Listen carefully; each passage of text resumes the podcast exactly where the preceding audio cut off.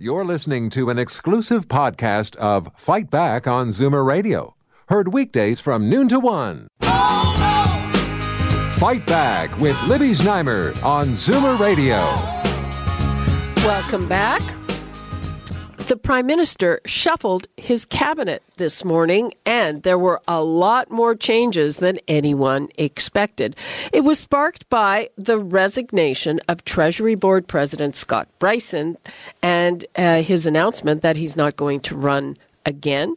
Jane Philpott is filling that job, and that was expected. But there were a couple of other moves, and the big surprise was the demotion of Justice Minister Josie, Jody Wilson Raybould. Now, she was moved to Veterans Affairs. And despite what the Prime Minister is saying, that Veteran Affairs is really important, don't take this as a demotion, it's a demotion. Okay, so joining us now to talk about this and what it means uh, for the strategy of the upcoming federal election, we have Jamie Ellerton, political commentator and principal at Conaptus Limited. And I would like to welcome a new voice here on Fight Back. Ali Salam is the Senior Vice President of, of Public Affairs at National Public Relations and the former Chief of Staff to Federal Immigration Minister Ahmed Hussen. Hello to both of you. Thanks for joining us. Hi, Libby. Thanks for me back. Okay. Uh, let us start with you, Ali. Uh, what is your take on this? Yeah, I think overall the the shuffle has, uh, as you said, was uh, certainly a little bit larger than uh, most people were expecting. Um, certainly, the uh, the press gallery in Ottawa was a bit surprised by its scope, um, and I think there's probably three things to note here that. Uh, ultimately, the communicators that the prime minister added to cabinet uh, and, and, moved around certainly are going to deepen his ability to deliver the message to Canadians um, a little bit more on rural communities, which we see as a new addition uh, in Bernadette Jordan's uh, portfolio. In the same vein, the way uh, the Prime Minister added seniors uh, to his cabinet uh, in a new portfolio last time around. And uh, I'm pretty interested to see where the two rookies that were added, uh, David Lametti and uh, Bernadette Jordan, end up um, over the next couple of years because they have both been pretty well regarded in, uh in Ottawa. Okay, uh, before we move on to Jamie, I just uh, want to unpack that a little bit. I mean, we were surprised that Jody Wilson Raybould was moved. Uh, first of all, she's a woman; she's an Indigenous woman, and she's moved to Veterans Affairs, which which has been a big problem, not just for this government but for the previous governments. Uh, lots of mismanaged there, mismanagement there, and um, communication not good, and all of that. Uh, but uh, the word is that she's difficult or she disagrees with colleagues. What what can you tell us about that, Ali? Yeah, so I mean, uh, as as you say, Libby, I think the Veterans Affairs file has been a pretty complicated one for for any government. Uh, it's got a complex relationship with uh, national defense as well, um, and and so I think that generally any ministry that's being um, uh, tasked with that certainly isn't uh, considered a slouch by any measure. They've they've got a big task ahead of them.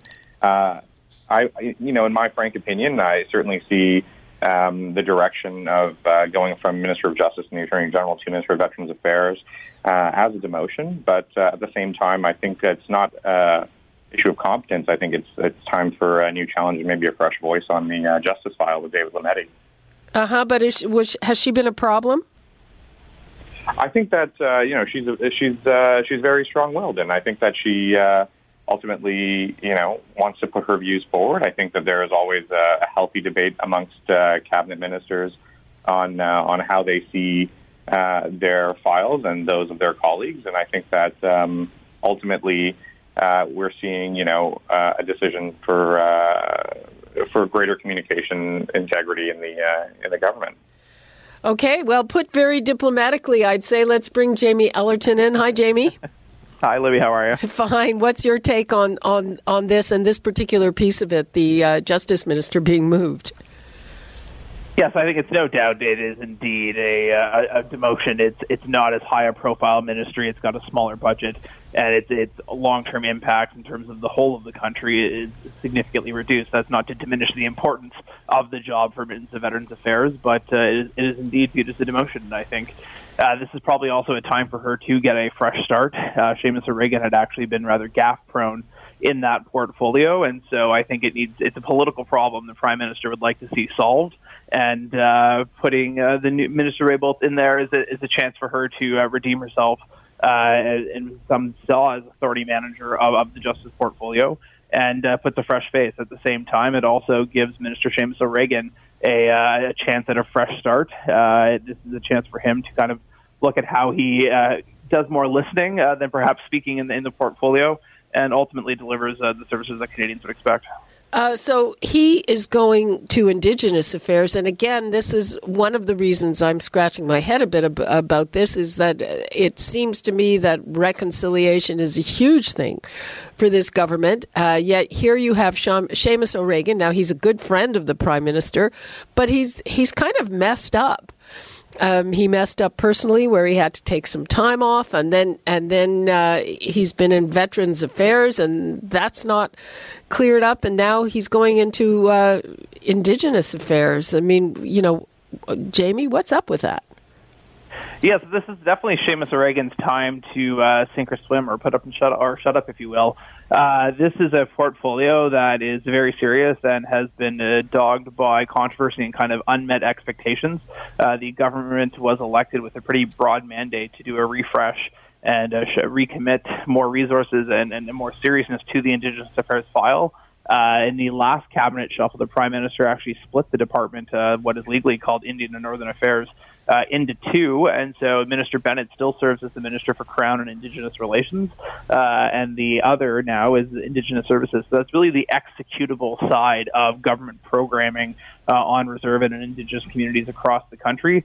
Uh, so it, it's no doubt this is going to be a big task for uh, Minister O'Regan, given how gaffe prone he was as Minister of Veterans Affairs. This is probably a welcome fresh start for him. And I think the sooner he can uh, start to deliver on that, the, the better off he'll be. But if uh, he fumbles on this one as well, I think his time as a cabinet minister will really sh- relatively short lived. So we'll uh, we'll learn a lot about Minister O'Regan's political career in the next few months. Okay, Ali Salam, uh, do you agree with that? Yeah, I think uh, ultimately, you know, what we're seeing here is that uh, that Minister O'Regan has the confidence of the Prime Minister if he's uh, being moved into the file that the Prime Minister has described as the single most important relationship of uh, the Canadian government uh, with its uh, with its Indigenous peoples. And so, um, my understanding is that he also spent much of his academic career focusing on Indigenous issues. Um, and is moving from a department that has a, a service delivery focus to another one that was created explicitly around service delivery. Um, and so I think it is absolutely, as Jamie says, an opportunity for him to uh, to show his quality, and uh, it'll be interesting to watch him um, perform in a file that uh, you know is, a, is, is relatively uh, new as uh, as a standing uh, portfolio, um, but certainly one that Jane Philpott had performed in very admirably. Okay, uh, Jamie and Ali, please hang on because we have to take a break. I'm also going to open the phone lines on this. Uh, people, uh, does this cabinet shuffle make you more or less likely to vote for the Liberals? Do you think that it's putting them in better fighting form for the election? The election is certainly on, even though we are uh, about a year out. The numbers to call 416 360 0740, toll free 1 866 740 4740. And we'll be back with more on the shuffle with Jamie Ellerton and Ali Salam after this. You're listening to an exclusive podcast of Fight Back on Zoomer Radio, heard weekdays from noon to one. Fight Back with Libby Znaimer on Zoomer Radio. Welcome back. We are talking about this morning's cabinet shuffle and what it does to the landscape ahead of the federal election. It was bigger than anyone expected. I don't know if that means that the prime minister tightened up, uh, you know, the the leaks from his government. Usually, we hear all about these things before they happen. But some very, very interesting moves, and we have some very interesting guests talking about these moves. I'm also curious to hear from you uh, whether this has any impact so far on how you think you're going to be voting. The numbers 416 360 0740, toll free 1 866 740 4740. And Ali Salam, the new Justice Minister, David Lametti, a lot of people haven't even heard of him before, but he's very well regarded. He's from Paul Martin's former riding. What does Justin Trudeau hope he will do for the team? Yeah, Libby, I think uh, so. The elevation of David Lametti to uh, to Minister of Justice and Attorney General, I think, is uh, quite an inspired one. Uh, he's been a parliamentary secretary to two senior ministers um, since uh, his election in 2015 at uh, Innovation and also at International Trade.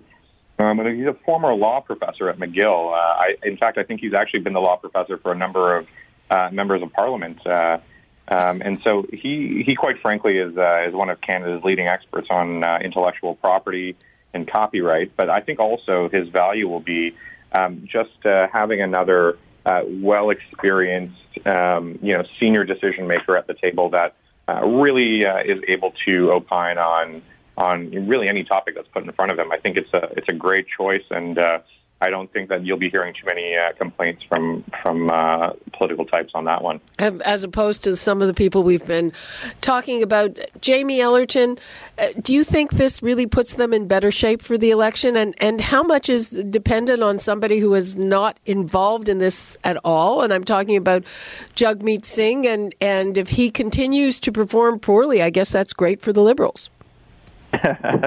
I'll take the first part first, and I'll come back to Jagmeet uh, in a second. I think actually one of the bigger messages coming out of this cabinet shuffle today is kind of as steady as she goes, stay the course. We did not see ministers McKenna, who's had a very high profile and received a ton of criticism as it relates to the carbon tax shuffle today. Minister Morneau, who was supposed to be balancing the budget by 2019, still running a $20 billion deficit. We didn't see him shuffle today. And perhaps the uh, biggest all star, actually, of the uh, Trudeau cabinet, Minister Freeland, is staying at Foreign Affairs. So the government's really trying to send a message that they're confident in their track and that they're looking to be reelected and feel that they deserve that mandate. I think one of the bigger changes is kind of where Canadians will ultimately feel on this. Although unemployment rate is indeed at an all-time low across the country, there's a couple other aggravating factors there. One, the participation rate uh, in the employment sector in employment is actually uh, continually dropping. So there are fewer people even looking to be part of the labor force.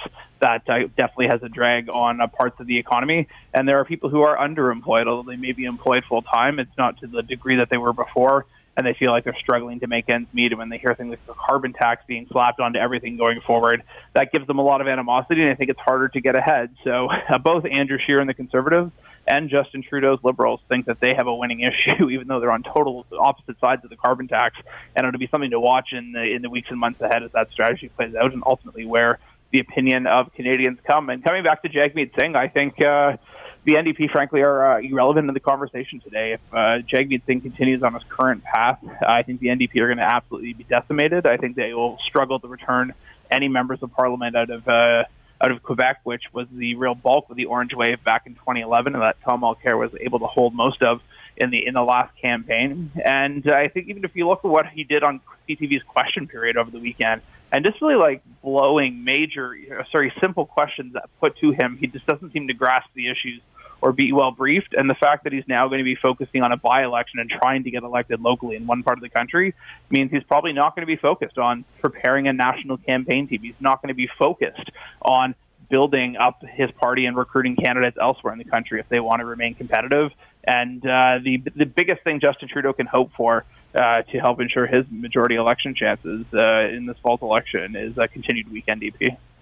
Okay, well, I think most people agree on that.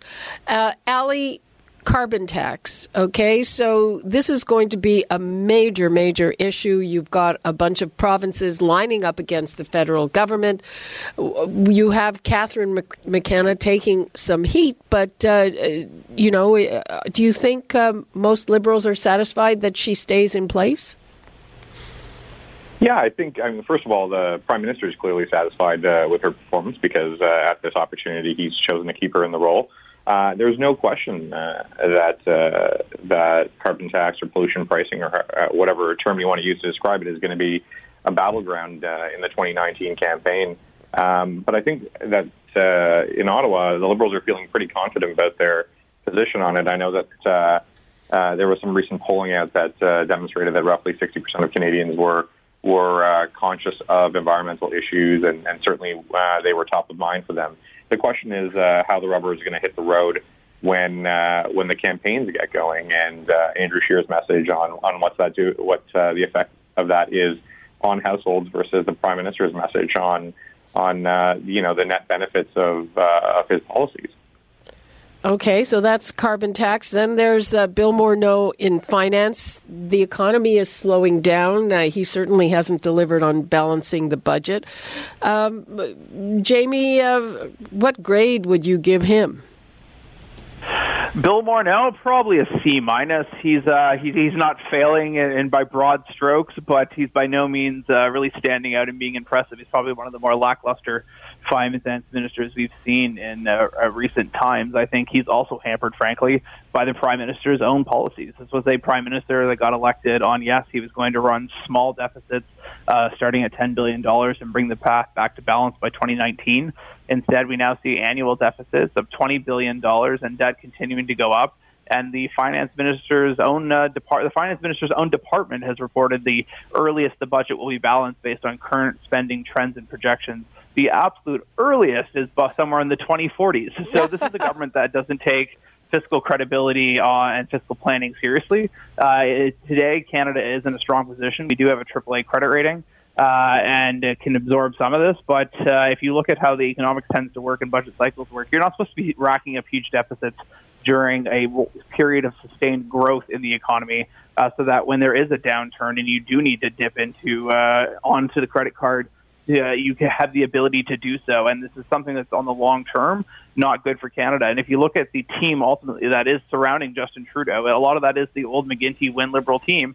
And this is a team that also took Ontario's pretty rosy finances and drove them right into the ground with three or four credit downgrades and now the largest sub sovereign debt of anywhere uh, in the world. And so uh, that's essentially the path that the, the federal government's on today. And I think it's a great cause for concern. And you're going to hear Andrew Scheer and the Conservatives talk a lot about it over the coming weeks and months.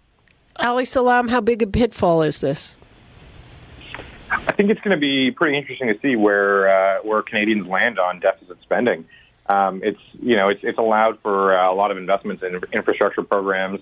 Um, certainly, the uh, you know spending that's been done uh, on things like the child care benefit and, and uh, other signature policies that the prime minister has taken. I think it's uh, you know it's a conscious decision that they've that they've made that you know, it's uh, spending is the uh, is the name of the game right now, and so obviously the 2019 election is going to be a, a, you know the ultimate litmus test in terms of uh, where Canadians uh, where Canadians uh, you know land on this issue.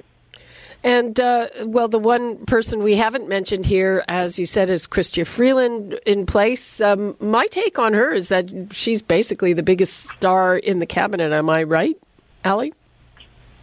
Yeah, I mean, I don't think that uh, I don't think anyone's going to disagree with you. Chrystia Freeland has done an exceptional job uh, um, standing up for Canada um, internationally. You saw the uh, obviously the negotiations with the Trump administration um, with a successful conclusion there. Various other free trade agreements getting done. Um, you know, has uh, has taken a harder line with uh, with China and Saudi Arabia uh, most recently, and uh, has looked uh, you know looked pretty confident in doing it. So I think that um, as often polling shows that she is uh, she's considered a very strong performer and uh, has uh, has done very well. Jamie.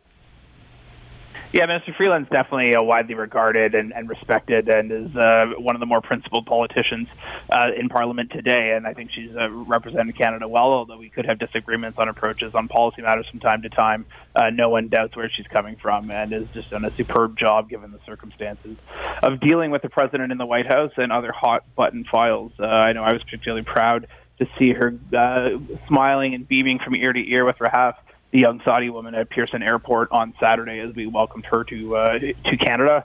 And I think it's uh, there's a, a lot of good days ahead for Minister Freeland going forward. I think the kind of standouts for me uh, from issues that the government is vulnerable on is immigration and on border security. Minister Goodale, Minister Hussen, and uh, Minister Blair continue to receive a lot of heat of that. We've seen what's happened with these still thousands of people illegally crossing the border and making asylum claims inland rather than be returned if they had come uh, via uh, the Canada-U.S. border, returned back to the U.S. under the safe, first, safe third country agreement.